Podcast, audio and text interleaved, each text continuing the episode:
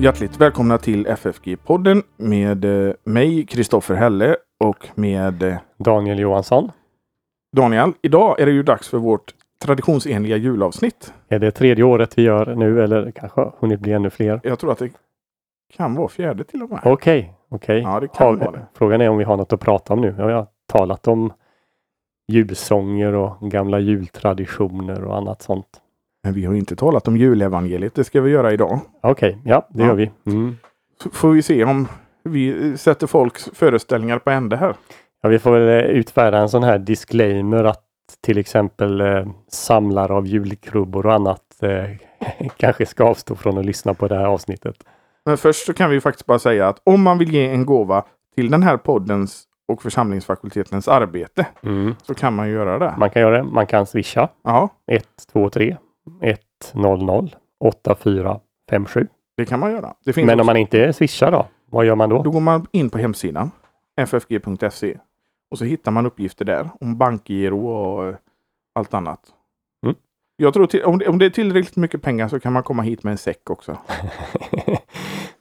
en julsäck med pengar. Ja. Man får gärna ge en gåva och understödja vår verksamhet. Så märker man det med swishen, märker man med FFG gåva eller podcast eller man skriver en gåva i bankgirofältet om man vill ge det.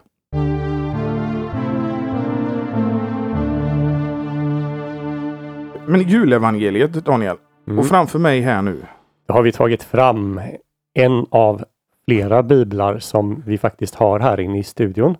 Vi har tagit fram ett mycket vackert, stort exemplar av 1917 års översättning. Bladen är förgyllda i kanten.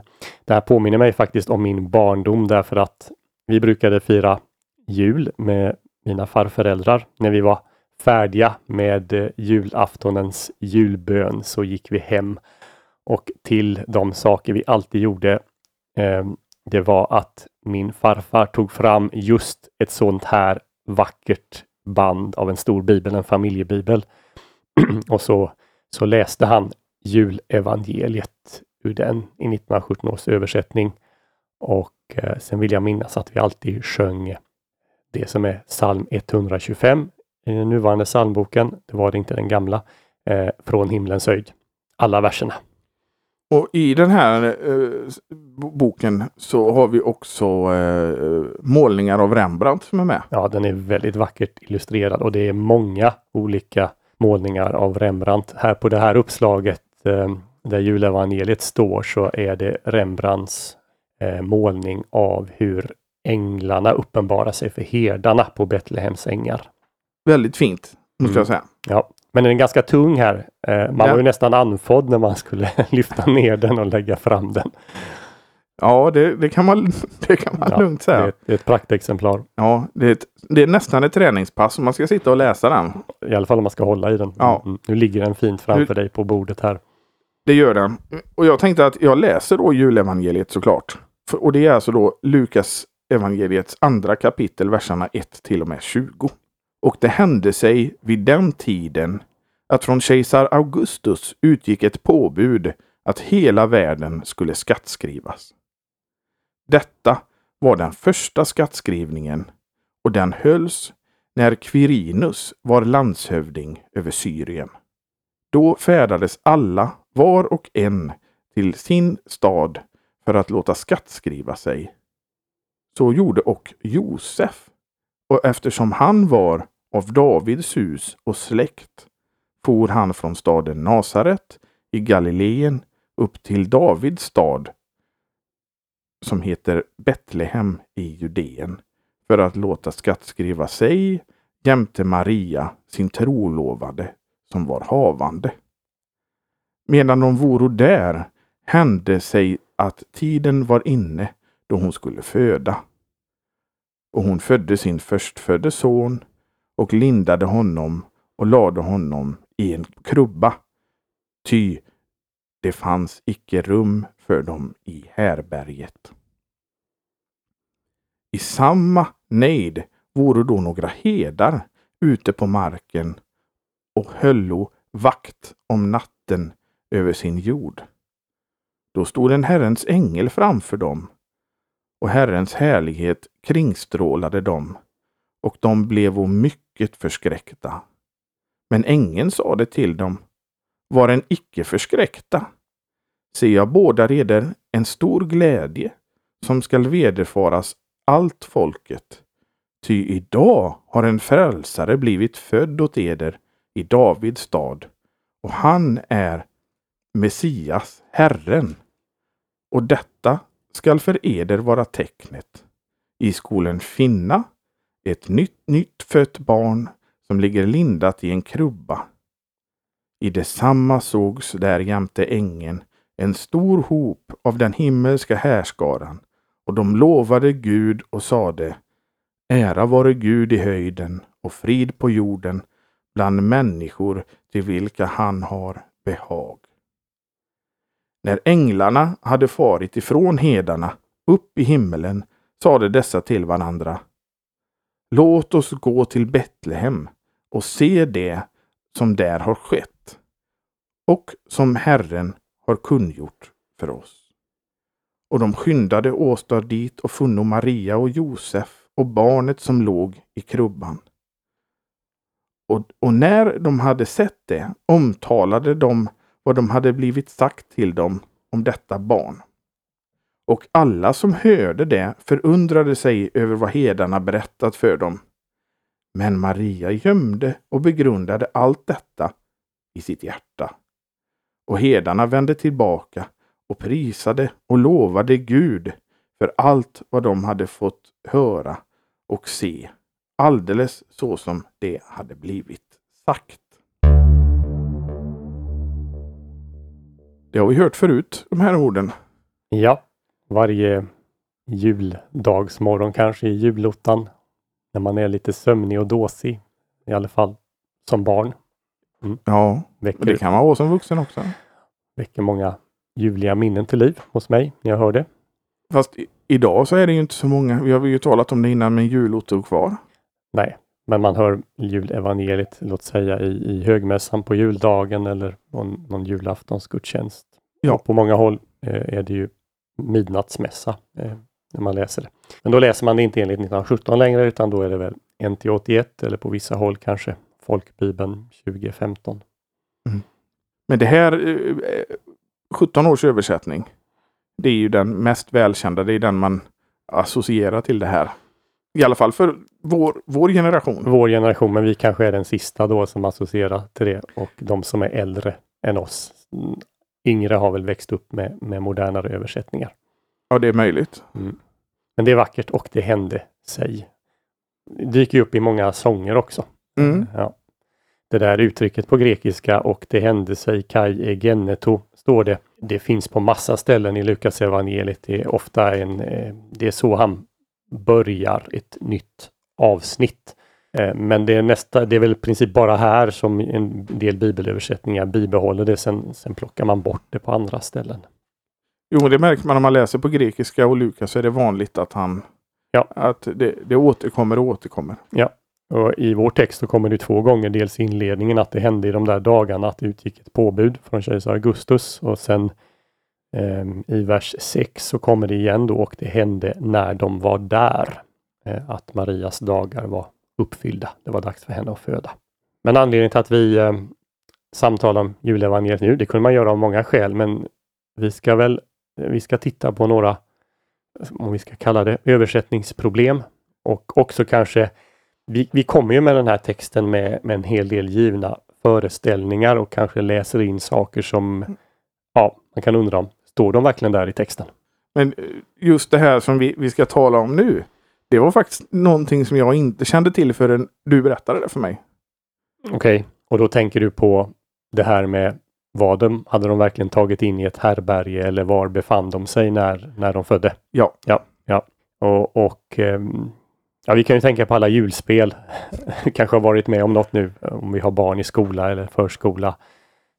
Josef knackar intensivt på massa olika härbergen eller motell i Betlehem. Och det är fullt överallt, så till slut så blir de hänvisade till ett stall. Det är ju en föreställning som har smugit sig in. Men det finns också andra föreställningar. Och det här beror det Jag tror att det finns en mycket tidig skrift som heter Jakobs Protoevangelium.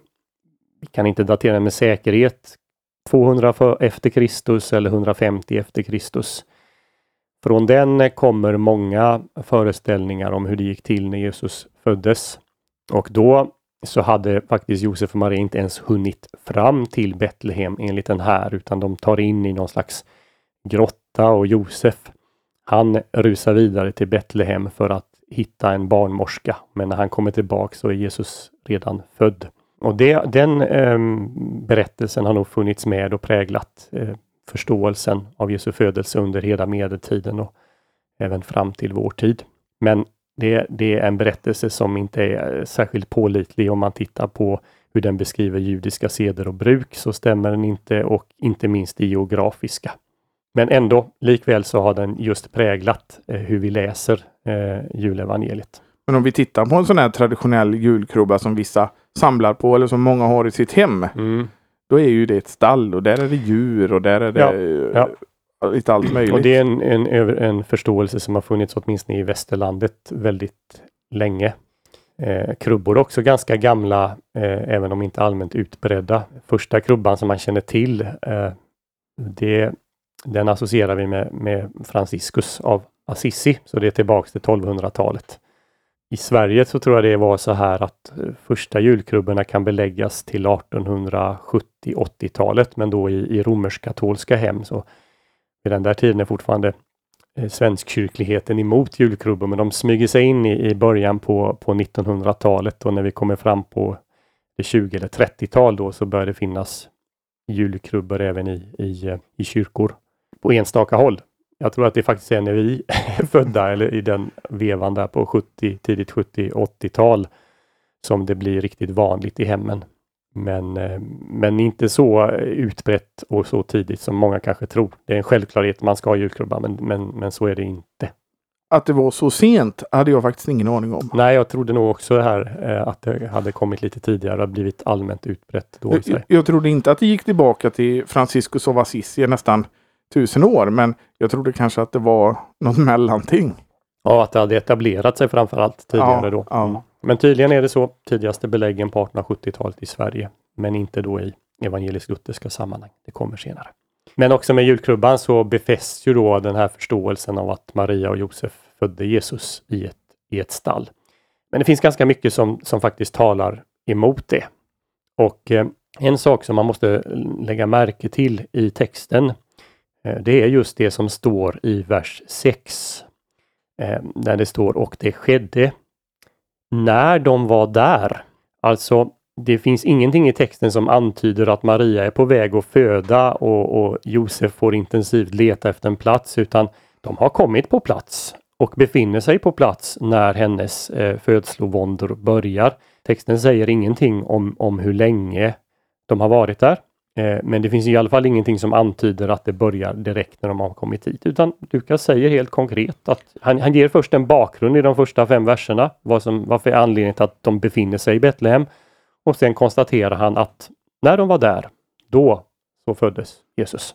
Men som vi talade innan, den här översättningen, att Lukas använde ju den Evgenito för att gå framåt. Ja, vilket då talar för här att ja, men här har vi de har kommit på plats. Det är ett senare skede. De kan till och med ha varit där i flera veckor. Det vet vi inte. Och i min utgåva här av den grekiska texten så har man markerat också det på sättet genom att man gör ett litet... Alltså texten flyter inte ihop från vers 5 till 6 utan det är ett litet avstånd däremellan att nu börjar ett nytt avsnitt. Vilket vi märker av då att Lukas använder detta i genet och det hände. Så jag bara... Till att börja med där, det finns inget i texten som anar att man måste skynda sig hitta någonstans att vara. Nej, utan allting bygger ju på det här att de la honom i en krubba sen och så får man fundera på vad fanns de här krubbarna och hur man ska översätta det där ordet som översätts då med härberge i 1917. Men innan vi går vidare till det så finns det också några kulturella förutsättningar. Det är just att vi föreställer oss att det går fort. Att det är liksom hela det här, men det är ingenting som säger det i texten. I texten gör det inte det, det finns inga sådana markeringar utan det hade varit lätt för Lukas att säga och genast när de kom dit födde Maria. Sådana saker kan Lukas uttrycka, men Men det har vi inte här, utan det verkar vara lugn och ro. Och att man då inte, om nu både, eller Josef definitivt, han är ju av Davids hus och släkt. Vilket betyder då att han är en Davids ättling. Han kommer hem till Davids stad, Betlehem. Han tillhör då, när det står hus och släkt, så antyder det säkert också att han tillhör just den kungliga linjen. Att det inte skulle finnas några släktingar i Betlehem på visst avstånd till Josef som inte skulle ta hand om dem. Det är ju till att börja med ganska osannolikt. Och även om han inte skulle ens ha en enda släkting i livet och han tillhör den konungsliga linjen, så skulle säkert varje hem i Betlehem vara beredd att öppna upp för en Davids ättling enligt den kungliga linjen. Och det här med att liksom ta hand om den som kommer att visa gästfrihet. Det här var ju något av en självklarhet vid den här tiden i den här kulturen bland judarna. Och vi ser ju hur Nya testamentet gång på gång slår fast vikten av att visa gästfrihet, va? Ja, det är ju... Så att även om det... Jag menar, vi vet inte ens om det fanns några härbärgen eller någonting sånt. För det kan det väl ha gjort i Betlehem. Men vi vet inte det. Så borde det ha funnits hus till att börja med, släktingar som tar emot. Och vi får tänka på det här att Maria har släkt inte så långt härifrån. Vi vet inte exakt var Elisabet och Sakarias bodde. Men de bodde i Judabergsbygd, så det är i det här området. Om de nu skulle komma till Betlehem, och det finns inte ett enda ställe där man kunde ta in, så hade det väl varit, då hade det varit en relativt enkel sak att bege sig då till Elisabet och Sakarias, som ju Maria har besökt för inte så många månader sedan. Så alla kulturella förutsättningar här pekar på att jo visst hade de fått ta in i ett hus. De hade någonstans att bo och de hade kanske gjort det i flera veckor innan det var dags att föda. Men hur var det med Marias bakgrund? Var hon också av Davids släkt på något sätt? Eller var hon... Ja, på något sätt. På något sätt, ja. Så borde hon ha varit det, verkar hon ha varit det. Men vi vet ju inte hur nära kopplingar hon hade till staden Betlehem. Det som betonas i vår text är ju i alla fall att det är då Josef som är av Davids hus och släkt. Att det är han som måste bege sig upp och skattskrivas, men att Maria följer med. Och hon var ju då trolovad med Josef. Ja. Det är ju, vad jag har förstått så är det var större att vara trolovad på den tiden än vad det är idag. Ja, eller att vara förlovad. Det var mer än en förlovning. Det var trolovan. Så var man var gift utan att man hade firat bröllopsfest. Och att man var inte formellt gift. Men man kunde inte utan vidare bryta när man var trolovad. Mm. Ja, men det är väl något av bakgrunden det här. Att bilden av att Josef knackar och inte hittar någon plats i något härberge, den krackelerar vid en noggrannare läsning av texten. Det finns ytterligare ett aspekt på det här. När herdarna kommer dit, om det nu skulle vara så här att de hittar då Maria och Josef i något stall någonstans. Att inte då herdarna från Betlehem själva skulle ha letat upp då något hus i vilket de skulle kunna ta in. Är väl också osannolikt. Så att, men det finns inget i texten som antyder att herdarna var tvungna att leta upp en plats för Maria och Josef. Så att, utan det som förbryllar och som har lett till de här traditionerna är ju att det står då att de la honom i krubban. Och då tänker man kanske att djuren, de fanns i särskilda byggnader för djur. För så har det oftast varit i vår tid. Men så var det inte på den tiden. Det vet vi av olika skäl. Vi kan hitta belägg för det i Gamla och Nya testamentet eller antydningar. Jesus antyder det här faktiskt på några ställen. Om du vet, när Jesus blir anklagad för att göra bota på sabbaten, så ställer han den här frågan: men löser inte var och en sin egen åsna eller oxe förut honom? Det antyder att åsnan och oxen bodde faktiskt inne i huset där folk bodde, och på morgonen så tog man ut dem.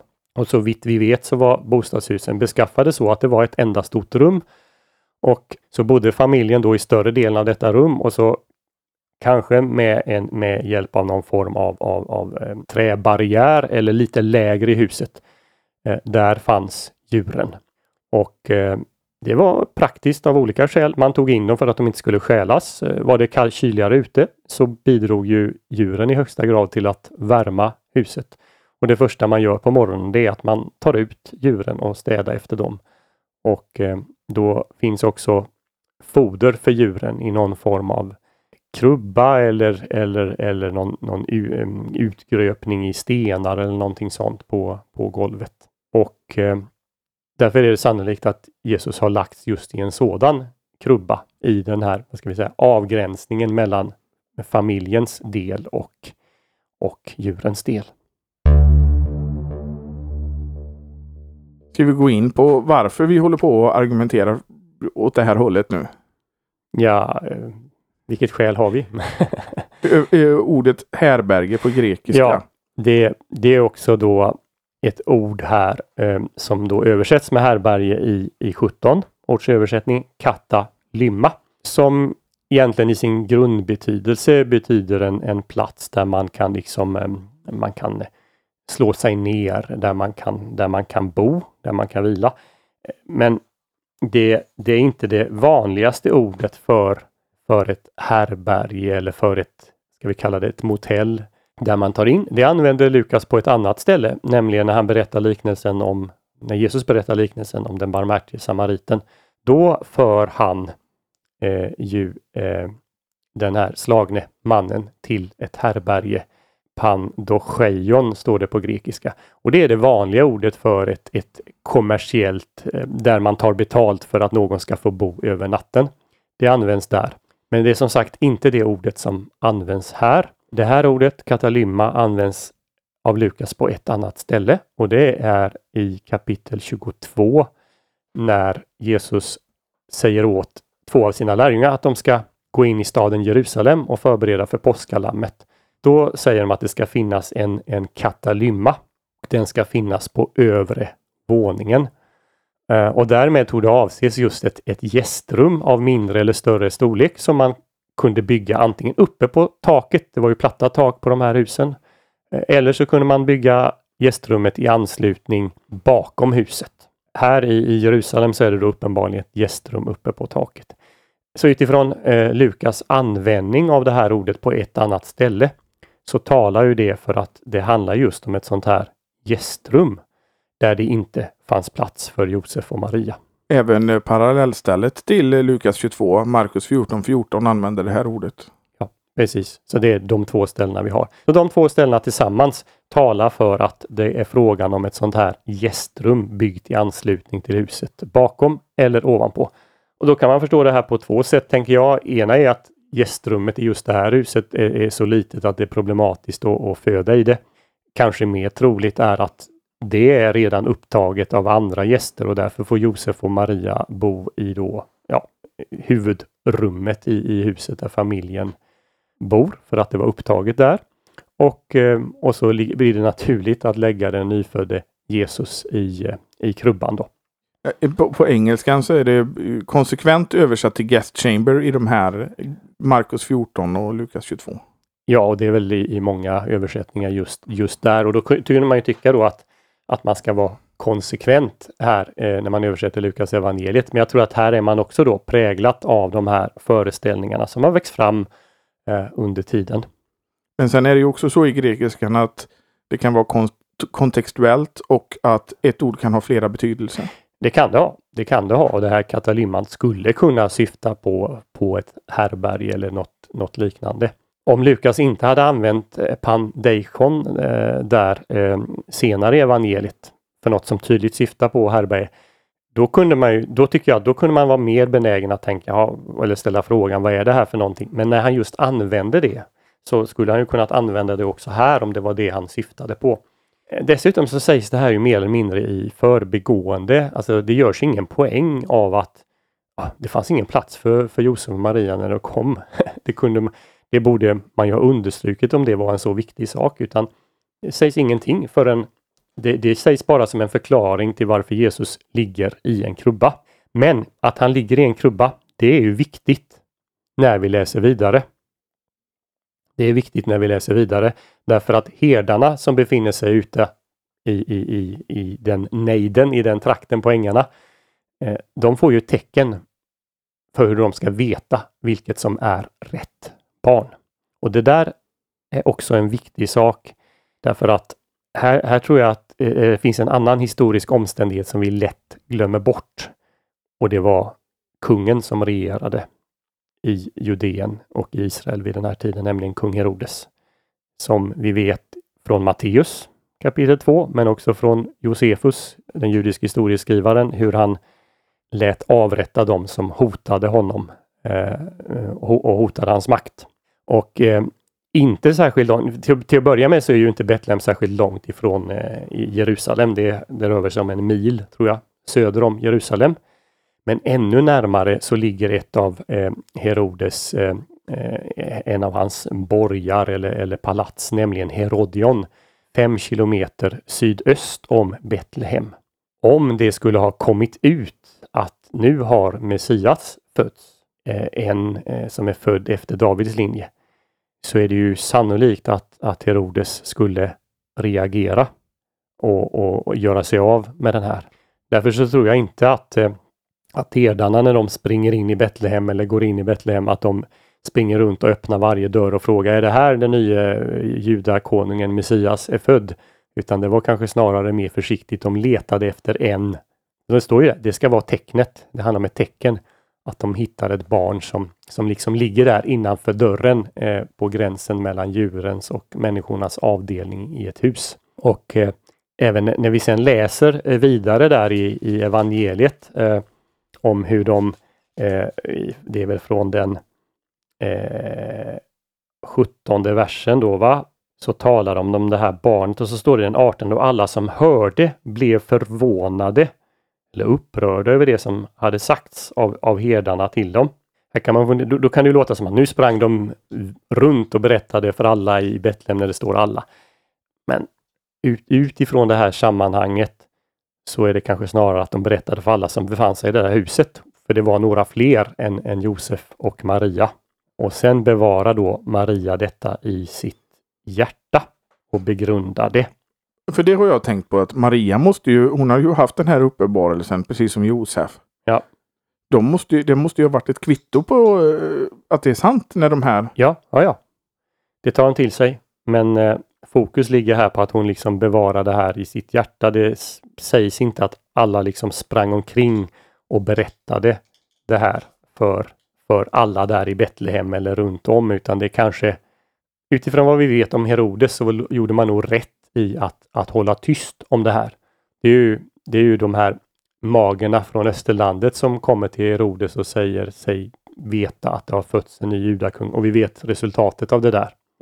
Så att de herdarna, de kommer dit och de ser Josef och Maria och barnet där i krubban, och då förstår de vem det är, och då berättar de för Josef och Maria det de nu har hört från änglarna, vilket blir en bekräftelse både för Josef och Maria. Och jag tror inte de här alla, det är nog de som var i huset, de som är invigda i den här hemligheten. Jag vet inte om, kan man dra någon parallell till det här med Messias hemlighet sen? Ja, kanske.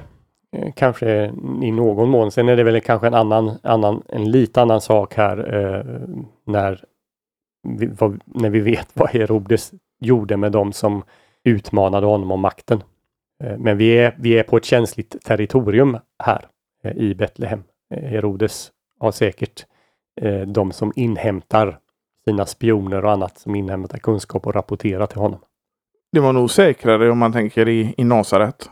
Ja, och det kan vi också utläsa av Matteus evangeliet då, att när de hör att Herodes son Arkelaios har blivit kung efter honom, så beslutar de att inte återvända till Betlehem, utan istället tillbaka till Nasaret. Och Herodes, kan man ändå säga att på den här tiden så var det ju vanligt med väldigt sådana här grymma...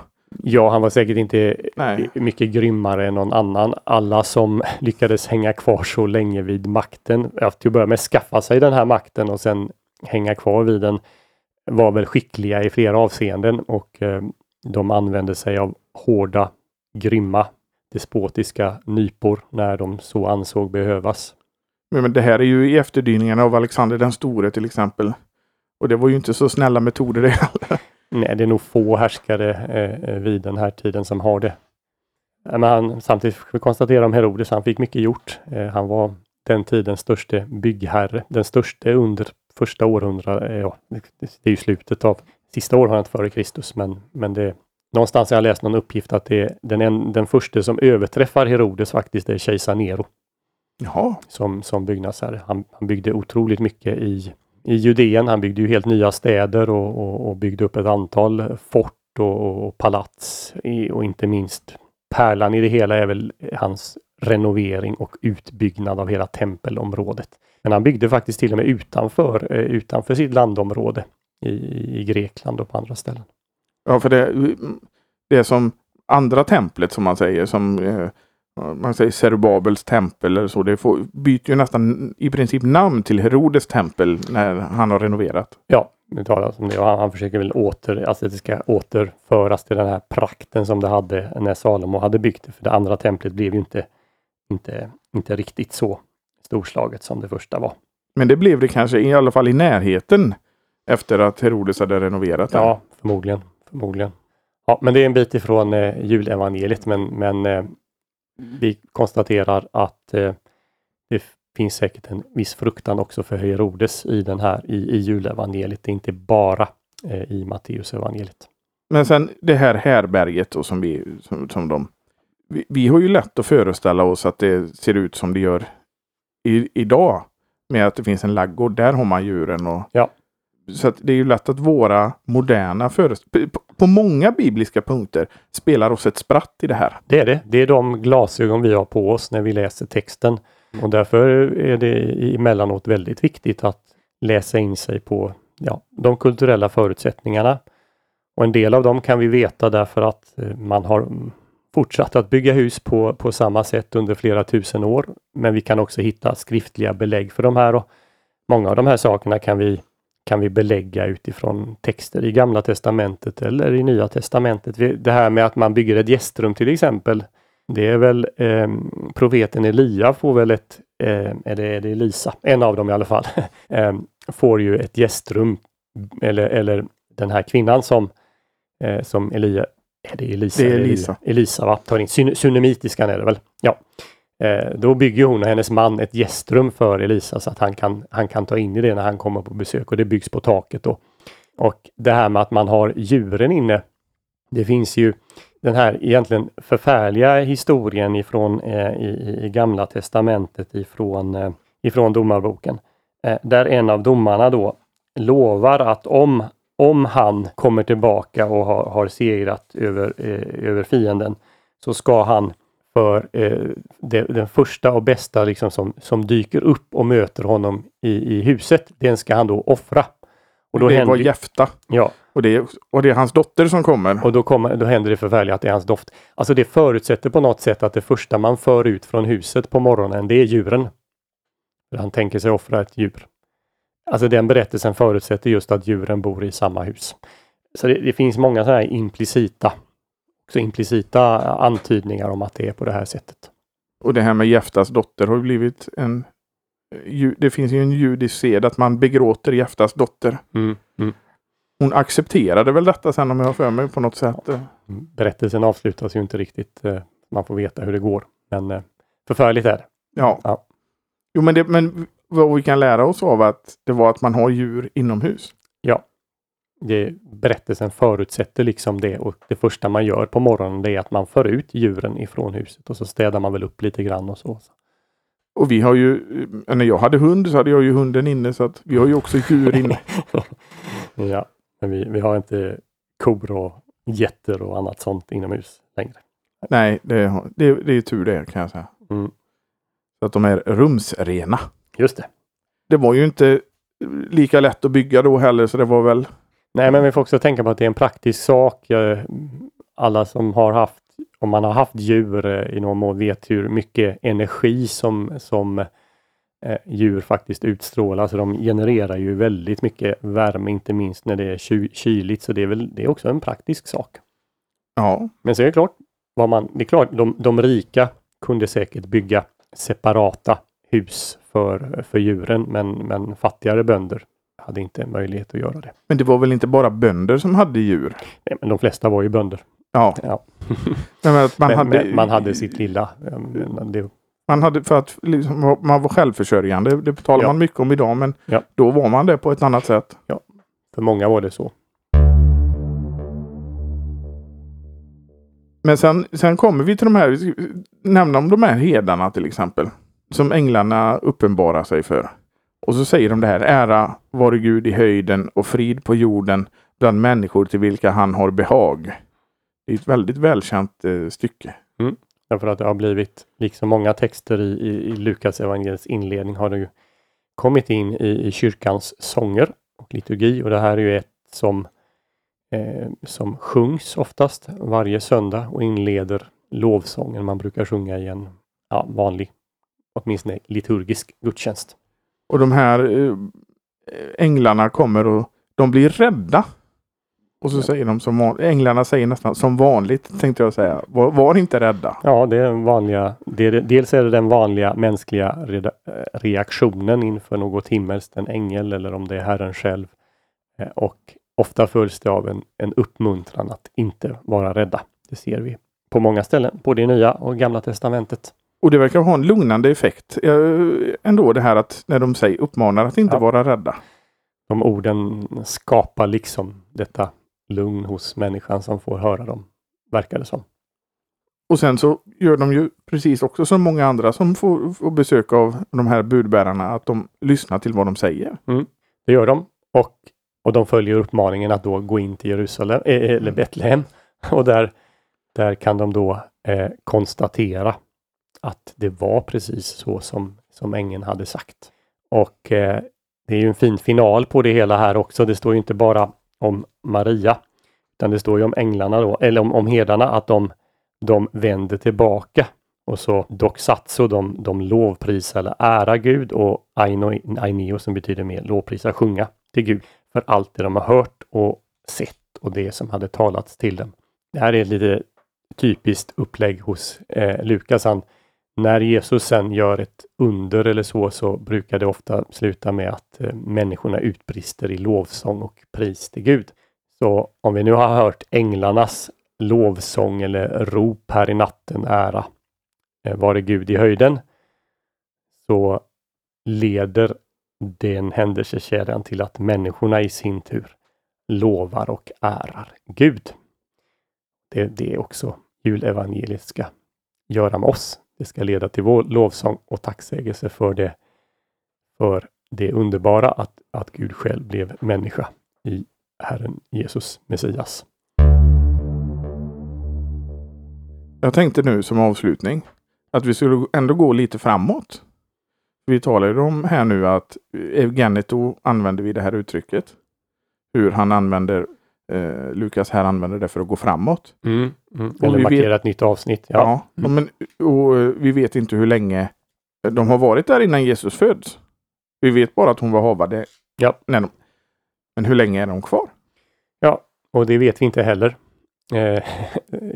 med säkerhet. Man kan ju göra lite uträkningar på, framförallt utifrån Matteus, om hur länge de då skulle ha stannat i Betlehem.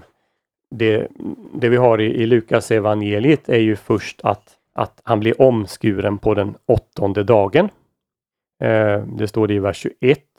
Och sen när Marias reningsdagar har uppfyllts, så då går de ju till Jerusalem för att bära fram Jesus i templet. Och då går de alltså inte från Nasaret, vilket man kan tänka sig för att de kommer därifrån, utan de går ju från Betlehem. Ja, det är väl det mest sannolika, att de fortfarande är kvar i Betlehem då. Så mycket. Och sen därefter får man gå till Lukas, eller vad säger jag, till Matteus evangeliet. Och då vet vi ju inte med säkerhet, men det här med tanke då på att Herodes låter avrätta de gossebarn som är 2 år och yngre, så skulle det kunna antyda något slags tidsintervall när Jesus har fött. Antagligen har de österländska visa männen sagt att stjärnan kanske visade sig för första gången 2 år tidigare. Och om man då förstår det som tillfället när Jesus skulle ha fötts, så då kan det ha gått 2 år när det sker. Och då tycks de ju utifrån Matteus berättelse också fortfarande befinna sig i Betlehem. Ja, det var det som var min tanke, att även då när de kommer så är de kvar i Betlehem. Ja, åtminstone det mesta tyder på det. Och då är de ju i ett hus. Ja. Du kan ju i och för sig, den traditionella tolkningen där är att de har äntligen fått flytta från sitt stall till ett hus. Eller så har de, vilket jag tror, hela tiden befunnit sig i ett hus, därför att så gästfria var man i Betlehem, i synnerhet när det kom en släkting och en som tillhörde den kungliga ätten.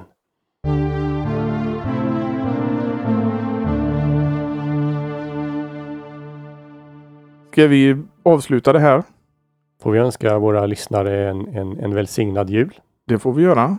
Ett gott nytt år. Ja. Vi hörs ju igen här i podden nästa år. Eller det är till och med ett avsnitt till i år. Ja, det borde hinna med ett innan nyår. Ja. Men hoppas att ni får ett riktigt trevligt julfirande där ute. Och även du får det, Daniel. Mm, och du också, Kristoffer. Så vi får tacka för den här terminen. Ja, det får vi göra. Och våra såna här högtidsavsnitt, det återkommer väl till påsk igen då. Får vi försöka med. Mm. Vi får försöka med det och hitta något att tala om då också. Ja. Vi kan ju påminna att på hemsidan så finns det uppgifter för SWISH och sånt. Om man vill ge en gåva till vårt arbete här på församlingsfakulteten. Tages tacksamt emot. Mm. Finns också längst ner i avsnittsbeskrivningen. Det gör det. Och vi hörs igen nästa vecka. Hej då!